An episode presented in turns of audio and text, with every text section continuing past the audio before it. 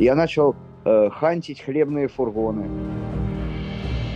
Поначалу я еще жировал, я клал там изюмы, черносливы, всякие свои наборы. А ты ж там стариков кормишь, на тебе там денег. А родственника у него нет. Вот как ты его бросишь? Понятно, что у меня резистентность уже как у носорога кожа. Когда ты вечером приходишь домой, ну спасибо тебе, кот встречает. Живое существо есть в квартире. Так ты приходишь домой, а тут детские вещи, там детские игрушки лежат.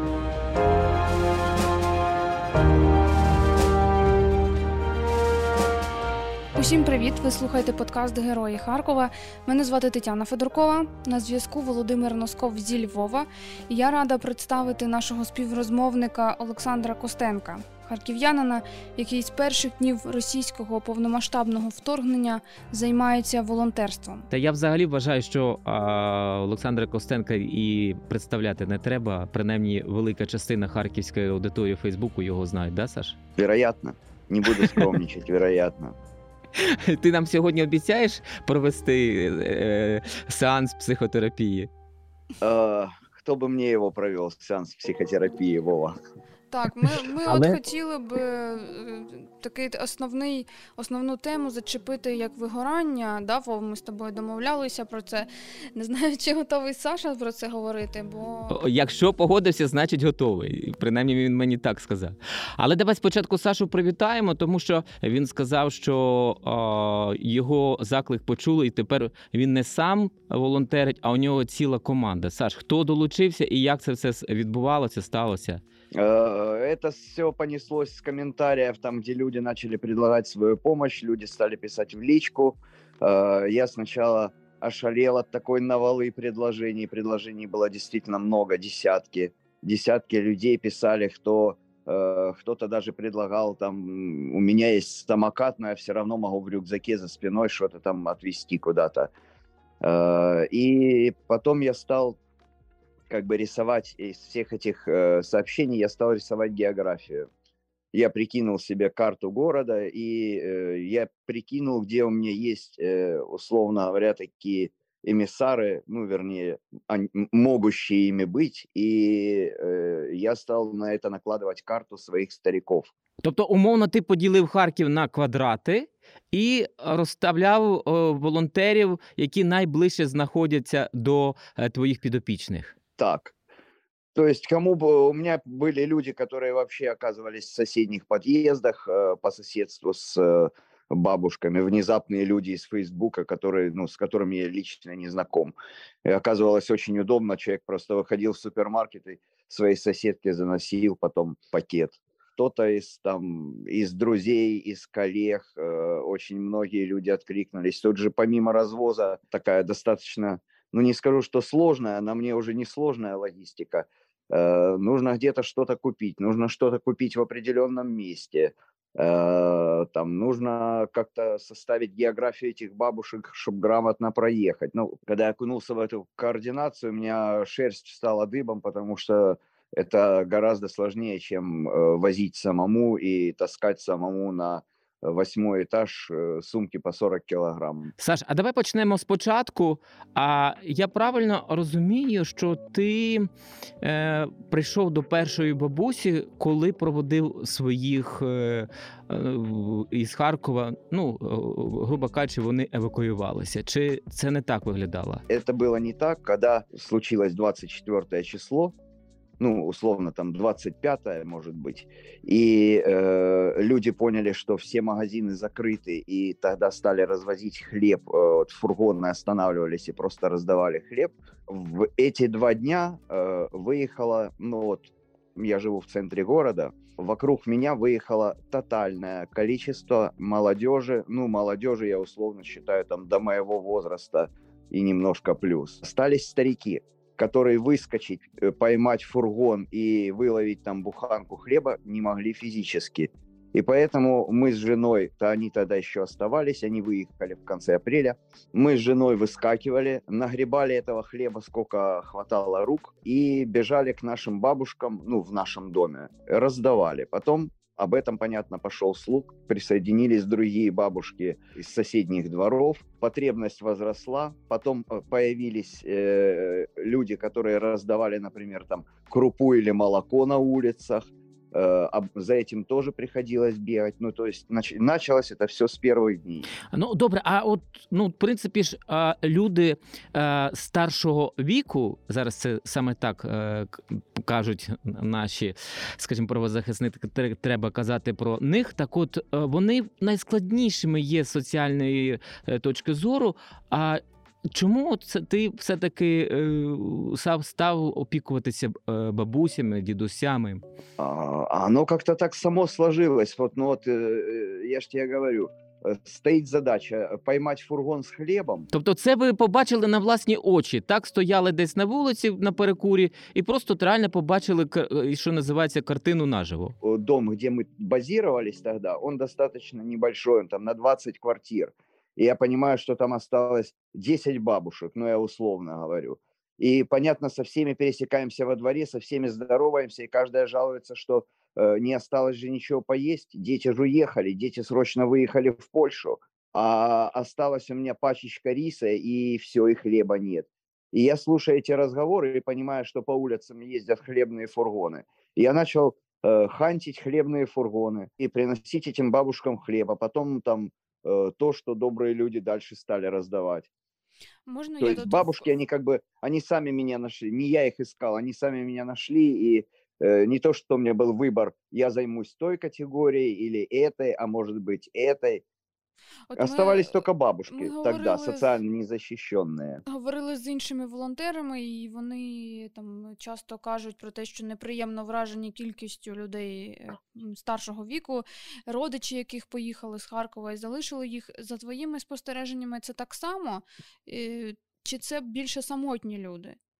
Тотальна кількість молодих людей в перші дні, навіть не тижні, в перші дні поїхала чи з країни, чи на захід країни. Це правда. Так, є одинокі люди, які були, які є, вони залишаються, але залишались самотніми і ті, у кого були діти, вони були за кордоном, і хоч би одна собака пересилала хоч копійку для своєї старенької мати чи батька. От я якраз про це і хотів запитати. Я бачив твій пост гніву, це, здається, влітку було, чи на початку осені, і потім я це саме питання порушив із Наталкою Маренчак. Вона теж волонтерить і якраз багато відвозить якраз людям старшого віку. Ну, вона не настільки була категоричною, от як ти в цьому плані. Вона навпаки більше говорила про там те, що залишилося самотні. А от, тобто, у твоєму випадку якраз це, грубо кажучи, батьки, яких залишили діти. Ну, у меня их 50 на 50, грубо говоря, если совсем так грубо поделить. Тех одиноких, которые были одинокими до войны, и которыми опікувались социальные работники, а потом это исчезло. Ну, сейчас это уже возобновилось, насколько я знаю. Но там, по крайней мере, до середины лета социальной службы не существовало как таковой. И к этим людям, к лежачим, к онкологическим, к тем, которые не могут ходить дальше, чем там по коридору своей квартиры, к ним никто не приходил. И хорошо, если оставались там на этаже соседи, а если не оставались. Ну, для балансу я наведу дописи Харківської міської ради про соціальних співробітників, які не залишали місто Харків і ходили до своїх підопічних під час активної фази, називаємо так, да, тут у Харкові. Все ж таки, я думаю, що це було не масово. Всі ті самі соціальні працівники так само евакуювалися. І залишалися там одиниці людей, які прикипіли до своїх підопічних і так далі.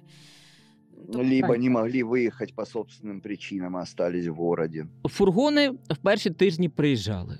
А але ж далі вже ж не настільки от, все це, да? Тобто, як, хто тебе далі підтримував? Потім відкрились перші магазинчики, самі маленькі вот эти вот продуктові лавочки, де продається все. Я просто заходив, ми з Настею, з жіною заходили і сметали все там, чуть ли не вплоть до жвачек, снеки, все там, ну, короче, все, что можно было взять.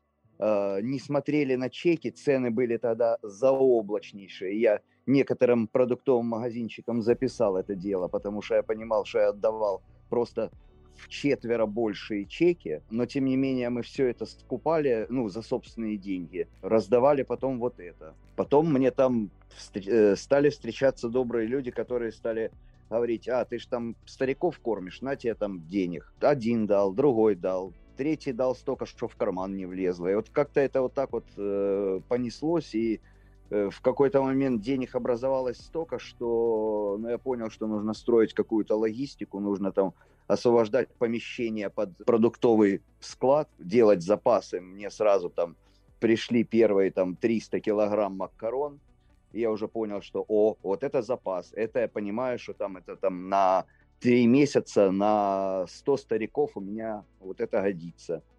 Ну і як-то так воно завертілося. І як ти почав складати продуктові набори? Глядя на ту гуманітарку, яку активно роздавали різні організації в початку війни, я її аналізував і розумів, що вона, безусловно, як любая безплатна пища, в той момент була во спасіння, і спасибо за неї. Но я розумів, що 90% наборів составлені безтолково. Из них нельзя прожить, полноценно прожить какое-то продовжительне, ну, или непродовжительне время. Знаєш, як мої батьки кажуть, таке враження, що ті, хто складають набори, вони харчуються постійно макаронами і рисом. Вот, типа того. Это наборы, они скорее годятся для домика охотника. Вот знаете, как на перевалах стоят домики, если ты заблудился и нужно заночевать, лежат соль, спички и там какой-то набор круп. Вот такого типа у нас была гуманитарка. То есть ты из нее не составишь, ты из нее сделаешь один раз, потому что там одна консерва, ты из нее сделаешь один ужин, у тебя останется, да, подсолнечное масло, да, еще макароны, да, еще пачка соли, и что дальше из этого складывать.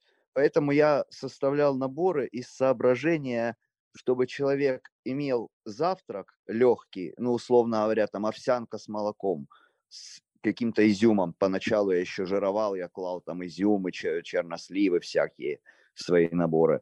И чтобы человек имел хороший жирный ужин с мясом, обязательно с мясом, а также с возможностью каким-то там, я сублимированные эти супы клал, чтобы человек мог съесть что-то горячее. Полноценный дневной рацион. Я рассчитывал на месяц, но все равно мне начинали там через 20-25 дней, мне начинали уже звонить, и я понимал, что... Ну и тогда я просто увеличивал до месяца, чтобы реже ездить, я увеличивал чуть-чуть количество продуктов і витягував на місячний раціон таким образом. Я кажу, ти там так зворушливо у постах описував, як телефонують до тебе бабусі і трохи не зі сльозьми, да, просять прийти, бо реально вони сам на сам. Да, були такі періоди. Не всегда, но такі періоди були. З твоїх слів я розумію, що це люди, які, ну, справді потребують цієї допомоги, і це не ті люди, які зловживають гуманітарною допомогою, бо є і такі випадки. Чи ти стикався з таким, бо зараз дійсно різних організацій багато, які пропонують свою допомогу? Да, это особо было в тренде где-то в середине лета, в начале, в середине лета. Вот это вот накопительство. Люди стали возвращаться в Харьков в первой половине июня. Была такая тенденция. А потом 19 июня случился удар сильный. И, по-моему, дальше серия пошла несколько дней подряд, если ничего не путаю. Так вот, все вот эти вернувшиеся люди, они... резко сели на плечи своих бабушек, и бабушки вынуждены были бегать и собирательствовать по всем гуманитарным организациям. Я как бы на том этапе я научился отсекать и вычеркивать таких людей из списка. А ти можеш прямо в очі сказати, вибачте, але ні? Да. Навчився? Да, у меня были такие случаи. Я говорю, извините, я больше этим не занимаюсь. Да, вообще. И даже молочка не привезете. Я говорю, и даже молочка не привезу. Извините, не занимаюсь вообще. Я приезжаю, а я понимаю, что у человека в доме вернулась взрослая дочь, ну, моего возраста, здоровая, с двумя руками, с двумя ногами. Ну, наверное, жена мамі може как-то обеспечить молочка, правильно? А скажи, будь ласка, я от, мабуть, це було восени, спілкувався із волонтерами Червоного Хреста, і вони мені скаржилися на те, що все-таки більше соціально незахищених верст населення, у людей менше грошей, і кажуть, що якраз до нас стали звертатися ті, які б до цього ніколи б не зверталися. А тепер вони вимушені, тому що от реально нема чого. А каже, а давати нам їм нема що. Тому що от в певний момент Харків, ну, перевели з цієї групи соціально, от, які потребують. Да? Типа місто, мирне місто, як вони кажуть. У тебе... Ну да, сначала все ушло на деоккупированные территории, на Купянск, на Изюмское направление, да. А потом вообще ушло и не вернулось в Харьков. Это есть такое. То, что упали резко потоки, если раньше я мог там в течение получаса, сев на телефон, я мог выпросить, не знаю, там полтонны масла подсолнечного и обеспечивать этим старушек, то сейчас мне крайне затруднительно это сделать, а то в иных случаях и невозможно. Потребы не зменшуються. Смотри, тут такая арифметика. С одной стороны, я отсекаю стариков, которые становятся халявщиками, и стариков, к которым возвращаются семьи, а есть там, где именно вот полные семьи возвращаются, там, дочь, зять с детем. А с другой стороны, прирастает категория, это молодые мамы-одиночки с детьми, которые где-то кантовались, там, условно, в Полтаве, в Житомире, в Виннице, а сейчас у них закончились деньги, и работа закончилась, если она была удаленная. А сюда они вернулись, и работы тоже нет. И вот это возрастающая, динамически возрастающая категория, которая беспокоит меня больше, чем бабушки. Бабушки вот реально, они... сейчас получают пенсию, потому что мы же помним, что всю весну пенсии не платили, и бабушки тогда реально голодали вот в прямом смысле этого слова. А летом уже бабушки мне рассказывали истории, как сидят на скамейке старушки и обсуждают между собой. Она говорит, у меня ж 2 мешка риса стоит, и жучок завелся, что ж делать? А та говорит, а у меня перловки 18 килограмм. Так я, знаешь, так, как жучка вывела. И они делятся секретами между собой. Вот это они нагребли столько гуманітарки. Она гниет у них на балконі. Добре, Саш, от тебе можна назвати волонтером-одиночкою. Чому ти не подумав про те, що ну, треба 2-3 там товаришів, подруг, які б тобі могли це допомагати з логістикою, з розвезенням, діставати, прозвонювати? Ну как, задним умом сейчас я понимаю, что это нужно было сделать с начала войны. И с начала войны были люди, которые предлагали мне помощь, и в продолжении всей войны, ну, глядя на мою деятельность, говорили, давай там, у меня там есть машина, у меня есть руки, у меня там есть склад или люди, которые помогут что-то подгрузить.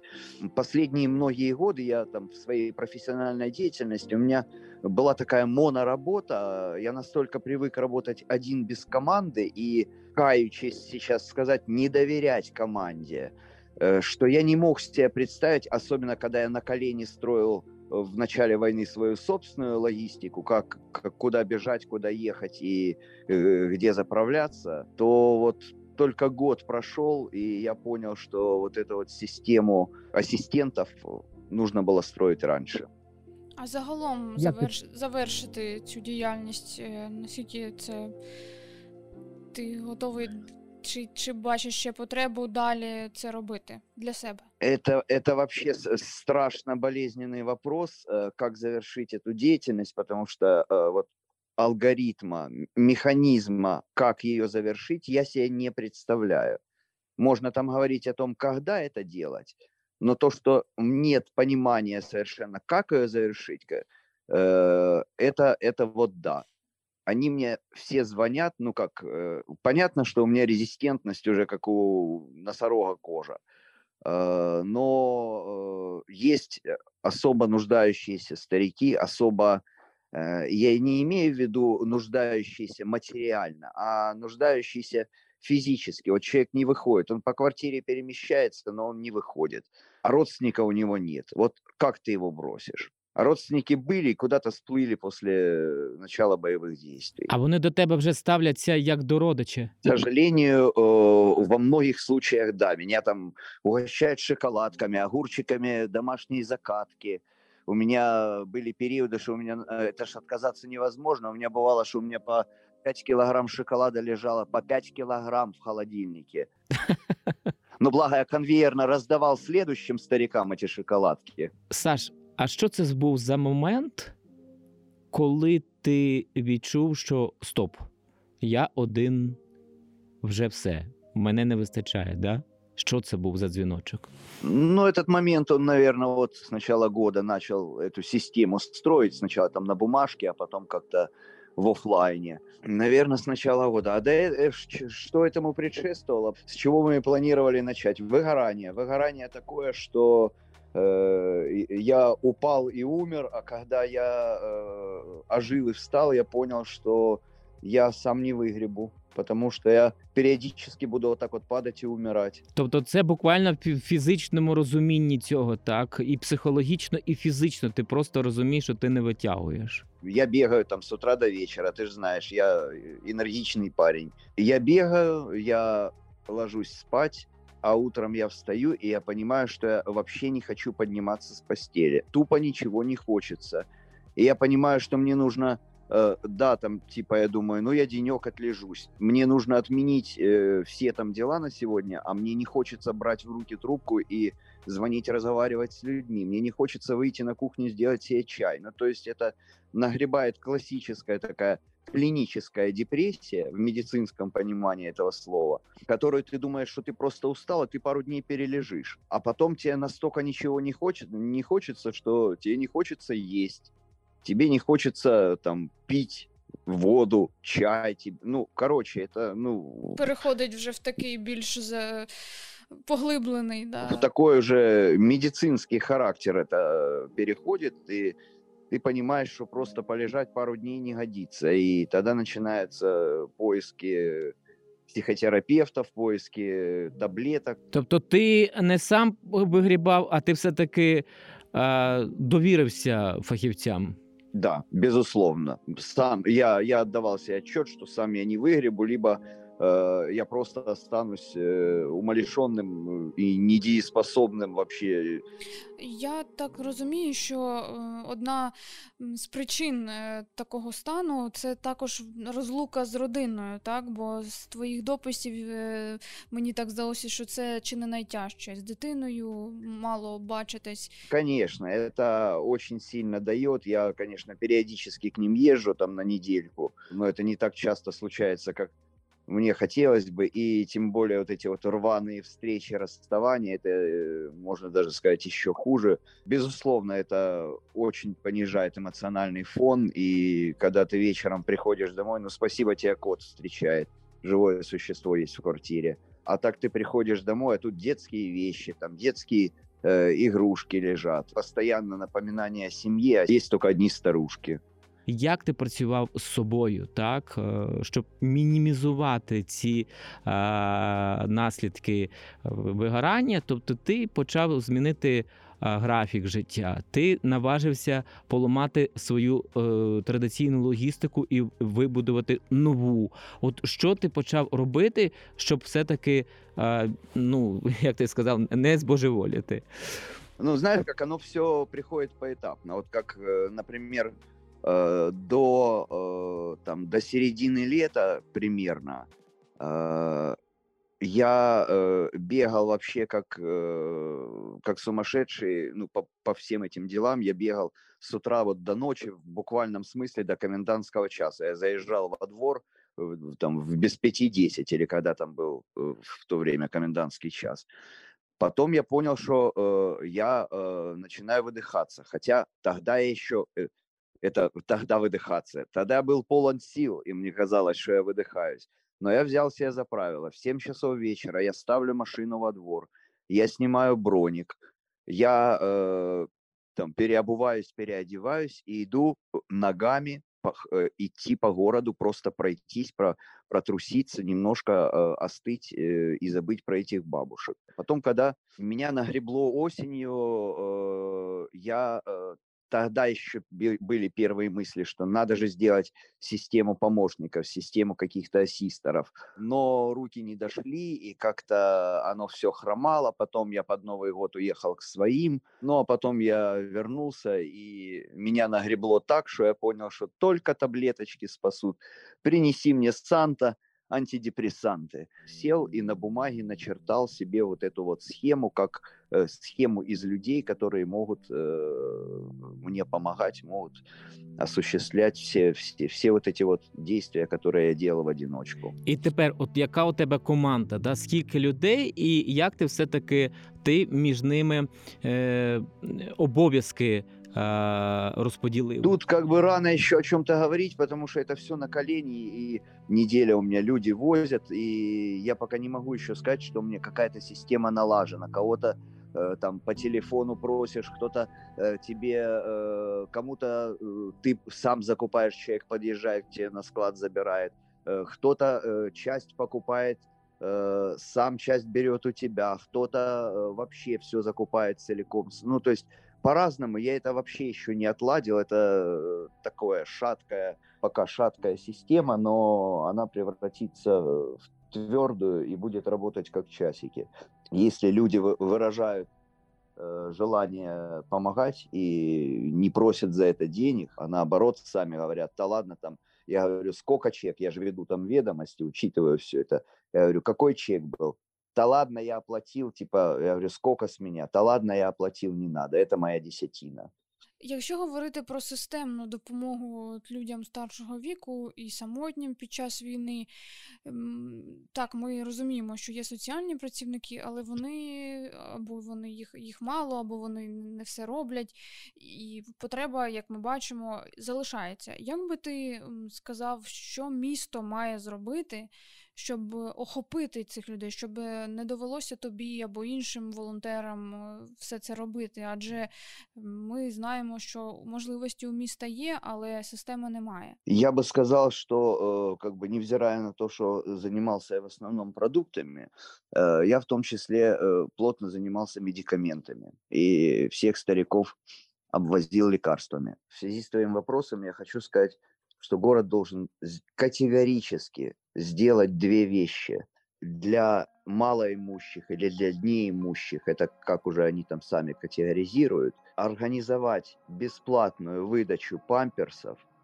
либо урологических прокладок, это раз, и бесплатную выдачу лекарств для хроников, для тяжелых хроников, для шизофреников, для онкологических, тех, кто с какими-то психиатрическими патологиями, то есть людей, у которых мне позвонила женщина, я ее всю войну кормлю, перед Новым годом у нее был инфаркт, и она мне говорит, там, вот столько на лекарства трачу, хотя она мне не просила про лекарства, она говорит, купила, столько потратила, про еду попросила, а про лекарства нет. А я говорю, а ну ради интереса скажите, что у вас за список? Она мне называет 3 позиции. Ну, 2 плевые я и купил следом. Они там, ну, условно, по 200, по 300 гривен упаковка. А 3-е лекарство 2 или 3 тысячи гривен, я уже не помню, врать не буду. Профилактическое постинфарктное лекарство. И где взять пенсионеру гроши на такое? Вот такие нужно потребности закрывать во вторую очередь после памперсов и пеленок и урологических прокладок. Потому что это нереальные деньги вытягивает. Я вижу сейчас, почем эти памперсы, и у меня волосы встают дыбом. Я вижу, почем лекарства. Я одной старушке всю войну возил лекарства для паркинсонников. Оно стоило 300 гривен. Сейчас я попросил товарища, говорю, по соседству, завези, говорю, и купи, пожалуйста. Он говорит, а знаешь, сколько оно сейчас? 920 гривен.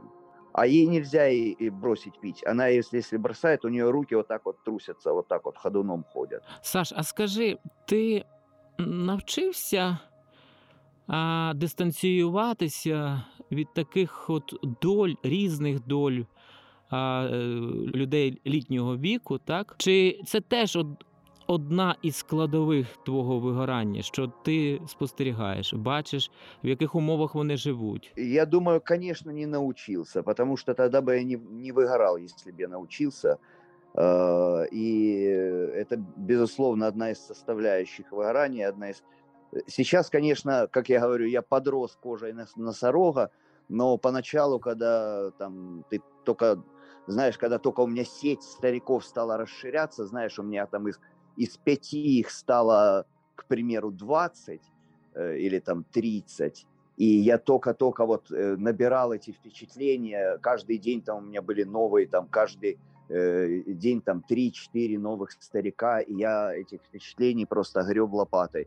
И вот когда ты заходишь в квартиру, а к тебе выходит навстречу бабушка в футболке и в памперсе, и все. А по квартире кучки экскрементов лежат. Там принес суповой набор, там суп варить человек.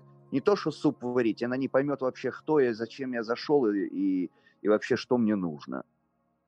І таке, звісно, як шатає психіку. А скажи, як вони до тебе виходять від бабусі? Це от сарафанне радіо? Це сарафанне радіо, це сусіди по лестничним кліткам, це знайомі дзвонять там, а я уїхала, а у мене там осталась на лестничній клітці бабуля одинока, яка кормить 318 собак, і Саша починає возити собачий корм, ко всьому прочому.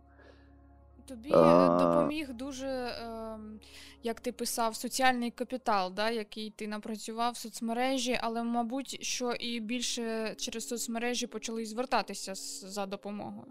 Ну, я розумію, що як доля Фейсбука велика здесь. Человек просто читает, а потом пишет мне в личку, там, а у меня тут есть одинокий старик, которые не выходят, и родственники уехали. Саня, а что бизнес? Ну как, сейчас, конечно, меньше, и совершенно это ему не в укор, но поначалу была помощь. На наших ребят харьковских не могу нарекать, не буду называть имен, но помогают. Если обращаешься, всегда стараются, даже если какую-то хрень там тебе нужно неведому, аленький цветочек, все равно стараются помочь, там не сами, так через кого-то там перезвонить, где-то с другого города достать. Есть помощь от людей. Большая сплоченность в городе сейчас. А чи є такі люди, які вже відмовилися від твоєї допомоги? Вже вони готові, вийшли на той рівень, що їм вона не потрібна, і сказали, що дякую? Да. Такие люди есть, и причем они начали появляться уже где-то, наверное, с конца осени. Я не скажу, что их много, но были бабушки, дедушки, у которых возвращались дети, и они сказали спасибо, но у нас уже вот зять вернулся, он работает, у него зарплата есть, вы нас очень выручили, но спасибо больше не надо. Ты радеешь? Я им страшно благодарен за эту искренность, но такие были, да. Класс. Саш, ми входимо в другий рік повномасштабного вторгнення Росії, так, у Велику війну. Взагалі, як ти дивишся в майбутнє, бо все-таки, ти сам кажеш, що то бабусі, то вагітні, то жінки з маленькими, тобто вони будуть, і їх більшатиме, на жаль, тому що реально людей немає роботи. Як ти бачиш продовження? Меня и таких, как я, там, неважно, одиночек, либо людей, которые работают организациями, они же выгорают точно так же, как я выгораю в одиночку, они выгорают толпами. Нас еще пахать год-два, если, не дай боженька, будет столько длиться война. Нас на столько времени пахать не хватит. Ми будемо умирати фізично. Але ж ти розумієш, що Путін на це якраз і розраховує? Естественно. И поэтому единственный наш волонтеров способ выжить – это, черт возьми, пойти в политику или в администрирование и заставить городские власти сделать такие программы типа таких, о которых говорю я. Обеспечьте всех хронов ежемесячными лекарствами. У вас же есть их списки, они все состоят у вас на учете. Все шизофреники состоят на учете. Они этого не могут получить, потому что у них бумажка не выписана. Угу. Вот эту систему нужно наладить. Тоді запитання до Саші Костенка, а він що? Ну, грубо кажучи, людина, яка мала стосунок до політтехнологій, піар-технологій і добре знає політику, особливо нашу місцеву харківську політику. Так от, Саша Костенко що, готовий з волонтерів піти у політики? Нет, я вообще не готов пойти в политику, упаси боженька. Я готов совершать какие-то, ну вот условно говоря, в истории с Адороблом, с памятником на площади Свободы. Мы собрались, как-то скооперировались, комьюнити там фейсбучное, там офлайновое, там журналисты, общественники. И 2-3 месяца покачались и достигли своего. На такие как бы разовые акции я готов закачать власть, чтобы старикам обеспечили памперсы, если, а я думаю, что я найду поддержку там среди, ну, найду. Я думаю, що знайду. Буквально зараз, да, Саш, я знаю, що ти розвантажив 2 машини, і в тебе зараз ще 2 машини. Це так. І ще 2, да.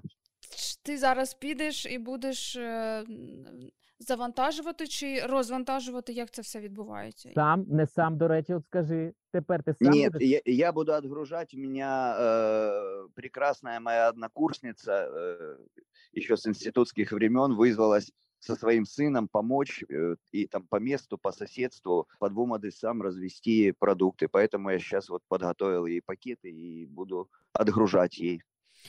И... А потом приедет человек, и у него нужно будет принять еще немножко груза. Саш, я хочу і тобі, і нам побажати, щоб ми довіряли все-таки. Бачиш, яка у тебе історія, да? Що тобі складно було довірити, поділитися там своїми повноваженнями. Інколи ми думаємо, а ми самі круті, і ми все зможемо, а виходить. Тому от хочеться побажати, і собі я цього бажаю. Це навчитися довіряти і навчитися розподіляти обов'язки і графіки. Это правда. Тем более, что как бы мы показали такую сплоченность, грех этим не воспользоваться. І зовсім наостанок. Я знаю, що були такі неймовірні історії, коли якась бабуся виносить тобі пакет з речами для дитини. Це продовжується таке, от те, що дає тобі сили далі працювати. І мотивацію. Мотивація. Або добрі слова якісь, не знаю. Добрые слова я безусловно получаю постоянно, и вот опять же на Новый год мне просто оборвали эти бабушки телефон, все звонили, поздравляли больше, чем там родственники или друзья звонили. Слова благодарности, кто-то выносит шоколадку, кто-то выносит бутылку святой воды, кто-то выносит бутылку вина. Я отвез папе, папа попробовал, говорит, неплохое вино. Кто-то пакетик яблок выносит. То есть люди пытаются постоянно свою благодарность как-то высказать, показать.